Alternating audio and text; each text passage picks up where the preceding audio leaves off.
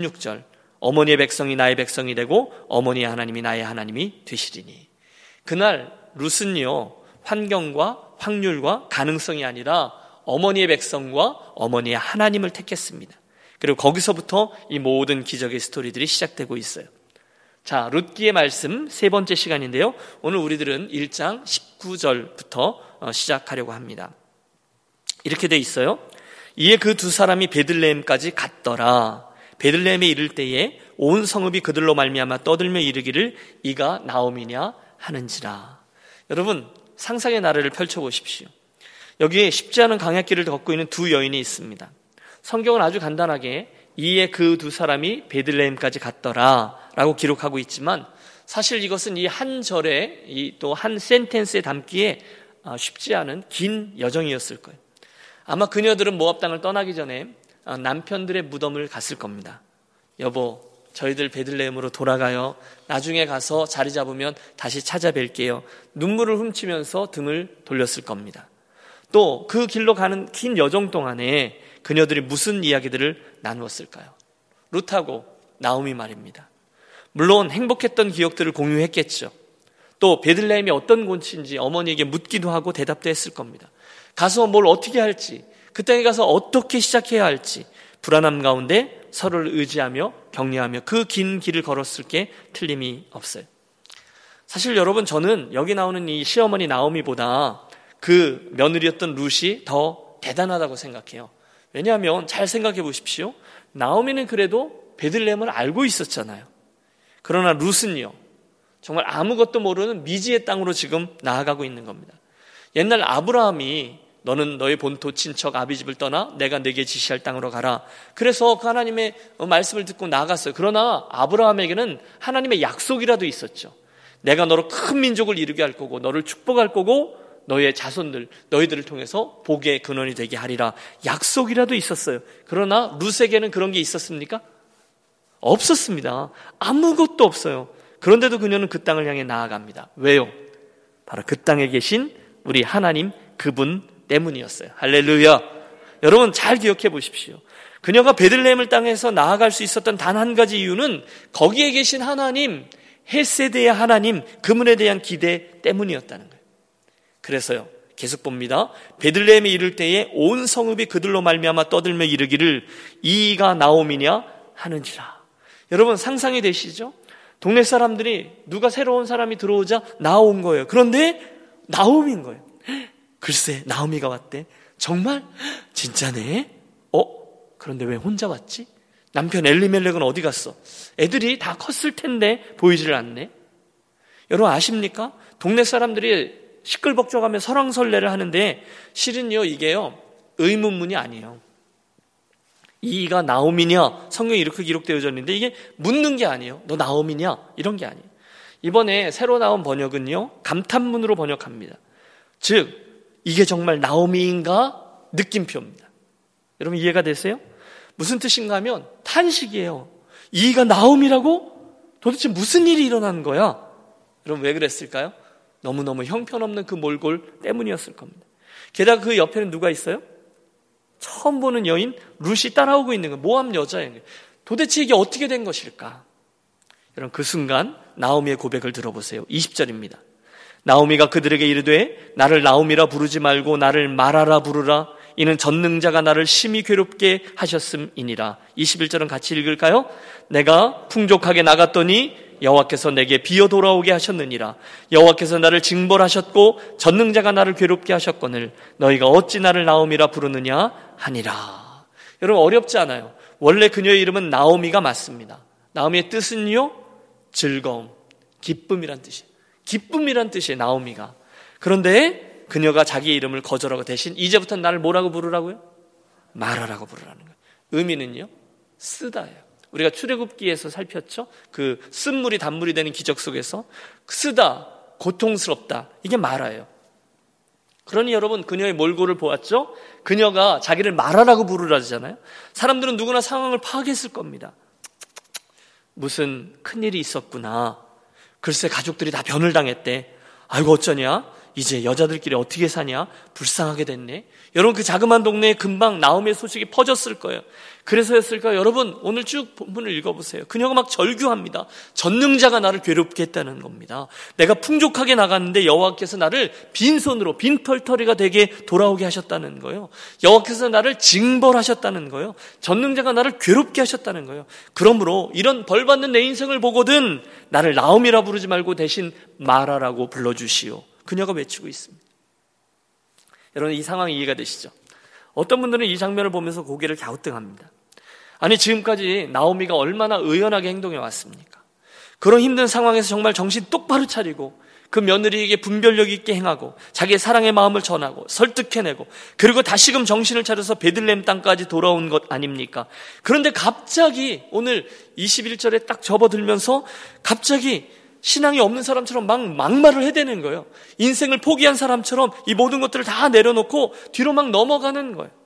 그런 게 참 좀 낯섭니다. 나오미답지 않아요. 그래서 어떤 분들은요, 이 나오미의 모습을 보면서 막 꾸짖습니다. 여러분, 아무리 그래도 우리는 이렇게 나오미처럼 막 입으로 막 뱉어내고 다 쏟아내고 그러지 맙시다. 이게 뭡니까? 믿음이 있는 사람이 창피하게. 이해가 되세요? 그런데 저는 본문을 조금 다르게 읽습니다. 물론 지금 그녀가 한 말은 이해가 되죠. 하나님이 나를 이렇게 망하게 하셨다는 거예요. 하나님이 나를 이렇게 빈손이 되게 하셨다는 거예요. 너무 가혹하다는 거예요. 맞아요. 원망입니다. 하나님 계시다면 어떻게 이럴 수가 있냐는 거예요. 이게 다 그분 때문이라는 거예요. 그런데 여러분, 우리가 나오미 편이 돼서 그녀의 편이 돼서 한번 읽어보세요. 제 생각에는요, 지금 그녀가 그동안은 어떻게 그녀의 마음을 지킨 거예요.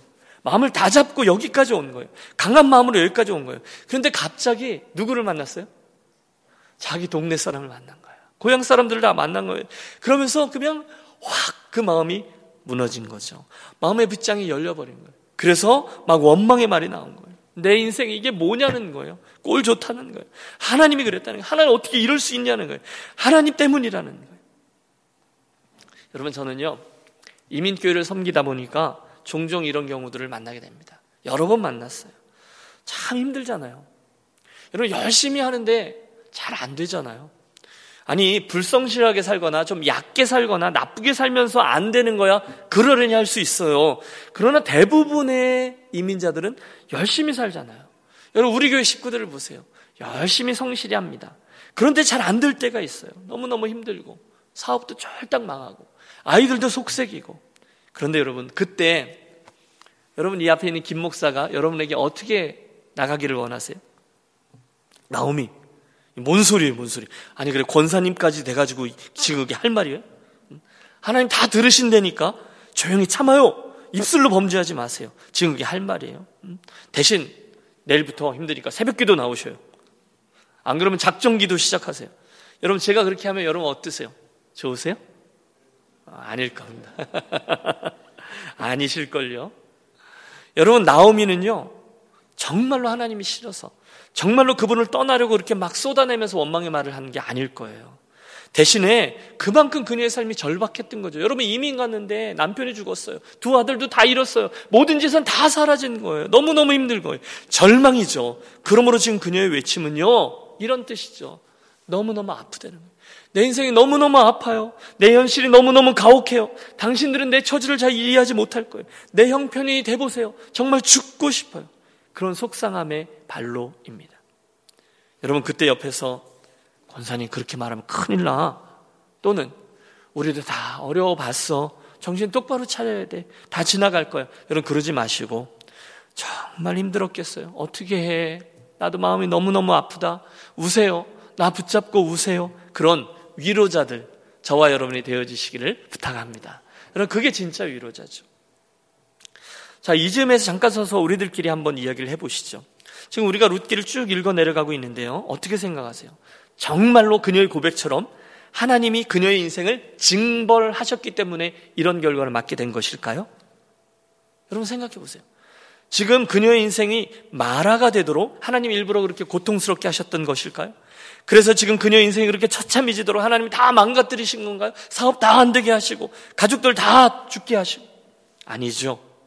물론 우리는 그 깊은 이유를 다 모를 겁니다. 그러나 우리 한 가지 분명히 아는 사실이 있어요.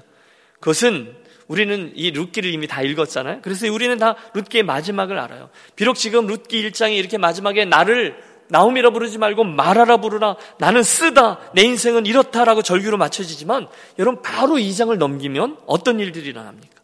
처음에 바로 보아스가 나타나요. 짠 하고요. 그리고 그때부터 엄청난 은혜가 그들에게 임하기 시작합니다. 하나님의 섭리죠. 그래서 잠시 후에 나오미의 인생은요, 마라, 그 비터니스, 슬픔은요, 룻을 통해서 놀라운 기쁨과 축복의 이야기로 변하게 됩니다. 한마디로 지금 1장 여기에서까지 그녀의 슬픔은 곧 끝나버려요. 곧 새로운 기쁨이 시작돼요. 마라는 순간이고 또다시 나오미가 된다니까요.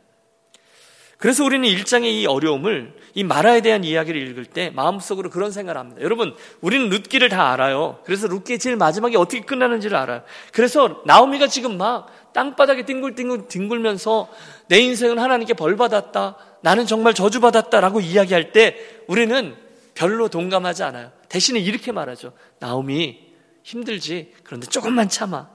그렇죠? 아직 다 안 살아봤잖아. 조금만 기다려봐. The story is not over yet. 아직 끝난 이야기가 아니야. 조금만 있어봐. 우리는 다 알기 때문이에요. 요즘 새벽에, 토요일 날 새벽 예배 마치면 우리가 사무당 앞에서 커피 마시고 이렇게 빵 먹으면, 이제 끝날 때쯤 되면 남성분들 가운데 이제 거기 이제 장기가 있잖아요. 장기를 이렇게 두기 시작하세요. 그러면 그 두 분은요, 밖에서 보면요, 굉장히 엄청 심각하세요. 그런데 제가 옆에 가서 이렇게 팔짱 끼고 서서 보면요, 하나도 심각하지 않아요. 왜요? 저는 그 수가 다 보이거든요. 여러분, 장기 두는 분들은 수가 안 보이지만 훈수 두는 분들은 이게 몇 수까지 다 보이잖아요. 여러분 잘 모르세요? 이게 차길인데 그게 글로 가면 마길이 되고, 그 다음에는 저기에 궁이 딱 버티고 서 있고, 우리는 다 보여요. 여러분 지금 룻기를 하나님의 눈으로 보면 바로 그런 거죠. 저와 여러분의 인생도 하나님의 눈으로 보면 바로 그와 같다는 사실을 믿으시기 바랍니다. 그래서일까요? 룻기의 저자는요, 나오미의 이 절규와 외침을 아랑곳도 하지 않고 22절로 바로 넘어갑니다. 마치 그건 별로 안 중요해, 왜냐하면 하나님의 섭리가 곧 시작되기 때문이야 라고 말하는 것 같아요. 그럼 그렇죠? 우리가 좀 전에 20절 봤어요. 하나님 앞에 떼굴떼굴 굴러요. 21절에서 땡깡을 써요. 비명을 질러요. 하나님께 원망해요. 뒤로 막 넘어가는데 바로 22절만 보십시오. 이렇게 돼 있습니다. 나오미가 모압 지방에서 그의 며느리 모압 여인 룬과 함께 돌아왔는데 그들이 보리 추수 시작할 때에 베들레헴에 이르렀더라. 끝. 여러분 정말 뜬금없습니다. 나오미가 소리를 지르든 말든, 그녀가 하나님이 나를 징벌하셨다, 나는 망했다 외치든 말든, 하나님은 당신의 진도를 그냥 나가버리세요. 보리 추수가 시작되는데 그 여자 둘이 베들레헴에 왔어. 끝. 그리고 챕터 2로 넘어가는 거죠. 여러분 여기에 뭔가가 있습니다. 이 말씀에는요, 하나님의 의도가 감추어져 있어요. 뭘까요? 그것은 그녀의 앞선 이야기들은 모두 흉년들과 관련이 있었잖아요. 그렇지만 이제부터의 이야기는 이 모든 것들을 뒤로하고 새로운 이야기로 시작된다는 거예요. 그들의 인생도 흉년으로 시작했고 흉년으로 모압까지 이어졌어요. 인생의 흉년을 봤어요. 추워요. 고생했어요. 그런데 나오미가 이 모든 것을 뒤로하고 베들레헴으로 돌아왔을 때, 본문을 보세요. 그 시기가 어떤 시기요? 보리 추수 시작할 때라는 거예요. 그때는요, 따뜻한 봄바람이 불기 시작할 때예요. 은혜의 때예요. 축복의 때예요. 추수의 때예요. 맞아요. 헷세대 하나님이 추수의 시기에 그녀들을 그 땅에 딱 도착하게 한 것입니다. 따라서 나오미가 절규하는 모습을 지켜보고 있던 저와 여러분은요, 이 행간에, 그러니까 21절, 22절 이 행간에서 저에게 따로 말씀하시는 하나님의 음성을 듣습니다. 나오미, 참 힘들었지. 그런데 이제 봐봐, 이제부터 곧 나의 반전이 시작될 거야. 할렐루야. 흉년으로 시작된 너희들의 이야기였지. 하지만 멋진 나의 스토리가 이어질 거야. 좀만 기다려봐. 여러분 그래요, 그날 나오미와 룻은 긴 고난의 과정을 통과하면서 절규하고 고통스러워하고 하나님을 원망하는 말을 뱉고 막 그랬지만, 그 순간 사랑의 하나님, 헷세대의 하나님은 이미 그녀들이 움직이고 있을 때 저쪽에서 하나님 헷세대의 손길로 그들을 추적하고, 아니 저쪽에서 이미 그들을 향한 축복의 손길을 시작하셨은 줄로 믿습니다. 그리고 그 여정 속에 가장 정확할 때, 즉 그들이 보리 추수 시작할 때에 그 땅 베들레헴에 도착하게 하셨다는 거예요. 여러분, 그렇게 주도 면밀한 하나님이 오늘 저와 여러분의 인생을 이끄는 동일한 하나님이신 줄로 믿습니다. 말씀을 준비하는데 제 경험이 떠올랐어요. 제가 이제 켄터키 학교에서 공부하고 있을 때 그리고 제가 이제 기도한 하나님하고 약속하고 기도했던 하나님의 그 시간에 거의 다 됐을 때 비슷한 경험을 한 거죠. 그 시골의 학교에 있으면서 다음 사역지에 대한 길을 찾는데 그 방법이 없는 거예요. 요즘 유행하는 젊은이들이 딱 가슴이 와닿죠. 제가 흑수저였거든요. 그러니까 제가 어디에 있든지 아무도 관심을 갖지 않아요. 게다가 저희가 캐나다 사람인데 인생의 다음 발자국을 어디로 띄워야 될지 전혀 고민을 안 할 수가 없습니다. 한국으로 돌아가야 되나? 학교 마치러 가는데 캐나다로 돌아가야 되나? 캐나다로 돌아가려면 어디로 가야 되나? 원래 고향인 캘거리로 가야 되나? 아니면 큰 도시 토론토로 가야 되나? 미국에 남으려면 어떻게 해야 되나? 하나님 저희들 어떻게 해요? 여러분 정말 답답했어요. 여러분 일이 아니라 별로 안 답답하셨죠? 네. 그게 저희들의 형편이었어요. 아무 길도 보이지 않아요. 그러나 여러분 그 순간에 하나님은 우리 출애굽기 강의할 때 인상적으로 나누었던 우리는 보이지 않지만 그 바닷속에 홍해 아래 바닷길을 내고 계셨을 줄로 믿습니다. 거의 막바지였어요. 논문 학기에 이제 거의 맞춰가는 거죠. 제가 어떤 선교사님 한 분을 인터뷰하기 위해서 7시간을 달려서 디트로이트까지 갔습니다. 여러분 굉장한 열심 아니에요? 그리고 그곳에 가서 2시간 정도 그분을 인터뷰했어요. 처음 만난 분이에요. 그런데 나중에 시간이 지나서 아까 말씀드린 가장 정확한 시간에 하나님과 약속한 바로 그 달에 그분이 담임 목사를 소개해달라는 달라스 연합교회 부탁을 받고 저를 소개한 겁니다. 그래서 가게 된 거예요. 여러분 이게 무슨 얘기죠? 나오미는 그때 못 봐요. 아무것도 보지 못해요. 하지만 하나님은 분명히 뭘 하고 계셨어요. 그러다가 보리추수를 시작하던 때에 라는 말이 나오잖아요. 우리는 몰라요. 그러나 하나님이 그때 그곳에 그들을 연결시켜 맞춰줬어요. 왜 보리추수 시작할 때에 도착해야 되는지 아세요? 그래야 보아스를 만나거든요. 여러분 그분이 이제 내년도 우리 선교축제 와서 선교축제를 인도해 주실 정민영 선교사라는 분이세요. 잘 모르세요? 우리 킬리만자로 제가 한번 얘기할 때 볼레볼레 얘기했죠. 그래서 한동안 우리 교회 유행어가 볼레볼레가 있었는데 그분 이야기입니다. 잘 모르시면 그때 뵙는 걸로 하겠습니다. 예. 여러분 이민자로 살면서 우리에게 답이 잘 보이지 않을 때가 있습니다. 정말 룻기 1장의 얘기예요. 흉년이 있어요. 떠남이 있어요. 가족을 잃어요. 돌이켜요. 갈라져요. 다시금 돌아오고 싶지 않은 그 베들레헴, 창피하지만 불평도 원망 다 가지고 돌아와요. 하지만 결국은 이 단어에 귀결되죠. 보리 추수 시작할 때에 그녀들은 쓱 하나님의 섭리 아래, 하나님의 멋진 드라마 아래 들어오게 되었습니다. 그들은 보지 못했어요. 그들은 몰랐어요. 하지만 보이지 않는 하나님의 손길에 의해서 그들의 인생이 이끌려가고 있었습니다. 여러분 이 이야기를 여러분의 이야기로 삼으면 바로 위로가 임하게 될 줄로 믿습니다. 오늘도 저와 여러분의 인생길 보이지 않습니다. 하지만 우리의 하나님 헷세대 하나님께서 오늘도 가장 선하게 저와 여러분의 인생길을 이끌어주고 계심을 믿으시기 바랍니다. 그때는 잘 몰라요. 그러나 지나고 나서 보면 우리 알고 고백합니다. 아, 그래서 그랬었구나. 아, 그래서 그렇게 하셨구나. 중간중간 힘드세요? 오늘 이 룻기를 기억하십시오. 보리 추수 시작할 때에 하나님의 치밀하신 섭리와 손길이 오늘도 저와 여러분의 인생을 이끌고 있음을 봅니다. 그래서 예레미야 29장 11절은 힘든 상황 속에 있는 우리들에게 이렇게 얘기합니다. 여호와의 말씀이니라. 너희를 향한 나의 생각을 내가 아나니 평안이요 재앙이 아니니라. 너희에게 미래와 희망을 주는 것이니라. 아멘. 로마서 8장 28절입니다. 하나님을 사랑하는 자, 곧 그의 뜻대로 부르심을 입은 자들에게는 모든 것이 합력하여 선을 이루느니라. 아멘. 제가 전에 이 부분을 갖고 칼럼을 썼던 적이 있습니다. 우리 교회 목양 칼럼 중에 하나인데요, 은혜는 우연히와 마침을 통해 라는 칼럼이었어요. 목사님 한 분이 자신을 향한 하나님의 은혜를 설명할 때 룻기에 나오는 두 개의 단어를 가지고 설명하는 것을 보았습니다. 그것은 각각 우연히와 마침입니다. 우리가 다음 시간에 2장을 여는데요, 거기에 당연히 나오는 말씀이 우연히 그리고 마침입니다.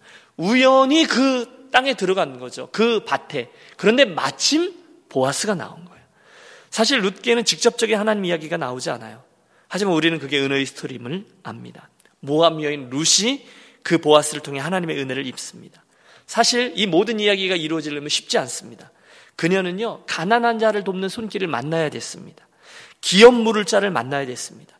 그리고 그 사람이 자기 마음으로 스스로를 희생하여 그녀를 선택해야 되는 상황을 만납니다.